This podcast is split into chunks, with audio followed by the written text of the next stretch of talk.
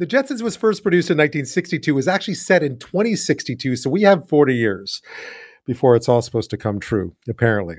And so, this news a car that can transform into a small aircraft has, in fact, passed flight tests with flying colors, apparently. In Slovakia, developers say the quote, air car was awarded an official certificate of airworthiness by the Slovak Transport Authority after 70 hours of rigorous flight testing, according to Klein Vision. That's the company behind the dual mode car aircraft vehicle. What to make of it all? Joining me now is Paul Godsmark, a specialist in emerging technologies and transportation with the Parsons Corporation. Welcome, Paul. Were you a Jetsons fan? Um, funnily enough, I didn't grow up with the Jetsons. In the UK, right. we had other crazy cartoons, but not the Jetsons. No. I was gonna. I thought that might be the case, but flying cars, you know, the stuff of a child's imagination for sure. Um, now that it, we've seen these stories emerge, what do you make of of this Slovakian flying car? Well, I think it's an amazing piece of engineering. Truly, truly miraculous uh, what it does. But it's it's it's a hybrid. It's it's not good at being a plane and it's not good at being a car, but it does both. But is it what we really want? But if you wanted a fun toy, oh my goodness, can I have one, please? um, I mean, absolutely. I, I, guess the hardest thing is to try and develop the best of both worlds: a car that's a good car and a and a flying object that's a good flying object. I mean, how practical, from your standpoint, how practical are flying cars? Well, um, I think we're going to see a lot of them in the future. I think they make a lot of sense because they will be able to move us. Um, in some trips, will be so much more efficient with something that can fly. Uh, for instance, if you've crossed, got across a, a big deep valley, an estuary, a really wide river, um, then these things sort of start to make sense if you have to travel 100 kilometers on a round trip rather than just go over a mountain. They sort of make sense. Uh, and and they'll be much more accessible. So the average person will just be able to make a trip more more easily. But i think they're going to be expensive at least initially. Uh, and there's all sorts of technical issues around them of, of using them. So I don't know how practical they will exist and they will be practical for some, but whether they'll be practical for all, I don't know yet. What was it that impressed you about this this late? I mean, this this Slovakian um, air car, quote unquote. What what about it sort of prompted you to think, oh, that that that actually might work? I I love the fact that if you saw it, if you saw the video, they managed to get it the wings fold uh, and the whole unit streamlines down into a car from a plane in two minutes and then back from that car shape into a plane and self assembles in under two minutes. And it does look a lot like a car, uh, but also when it's flying, it does look impressive uh, in, in what it does. So, in terms of the engineering, it's, it's true Transformer style.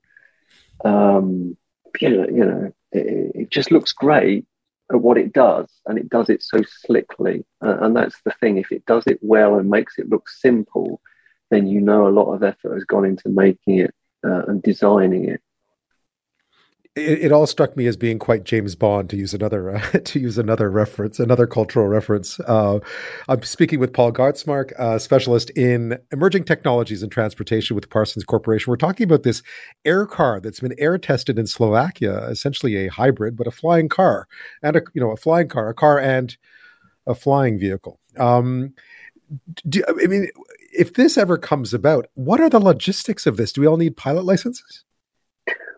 Yeah, okay. So at the moment, something like this would definitely have to have a pilot's license. Uh, there's no way any of us should be taking off and, and flying around without knowing the rules of, of aviation. Uh, but the hope is that aut- automation, autonomous flying cars, uh, will allow any of us access to it because we won't be involved in the flying bit because the flying flying is all about safety I mean, if you think about driving, even if something goes wrong, you really all you need to do is hit the brakes, and that will slow you down and reduce the consequences of a crash. But in one of these things, if something goes wrong and you're up in the air, uh, gravity isn't your friend. So um, it's really important that you know either you have a driving license or the thing is automated to and, and so being automated they'll all be as good as each other and hopefully they'll all be better than the average person that flies yeah I, I, you know just experiences on on roads in in british columbia make might make you think twice about wanting to unleash the powers of free air of air travel for the average driver but uh, um, um I, I, don't want to th- we'll see we'll see uh, what infrastructure would be needed to make them useful to make them to bring the most out of out of say a flying car like the one we've seen in being tested in Slovakia? Okay, so that, that's a great question. I mean, it gets complicated.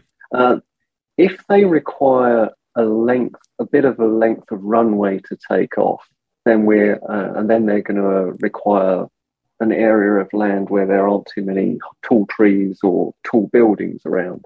So, like mini airports. But if they're vertical takeoff and landing, then they can take off and land off the tops of buildings, flat buildings. So it, it all depends on the type of uh, air vehicle that they are in, in where they can take off and land and how much space they need. Um, so, and also, if even a simple version will probably take space to store, and so you've got to think about where are all these things going to be stored. Uh, if they're cars, they can obviously drive to where you want to go. But as I just said, cars, you know, th- these, when you're flying, every kilogram you lift off the ground takes a lot of energy. So if you're flying around four large wheels that you only ever use when you're on the road, why, why are you flying around those large wheels? That takes a lot of energy. So why would you do that? That's more cost.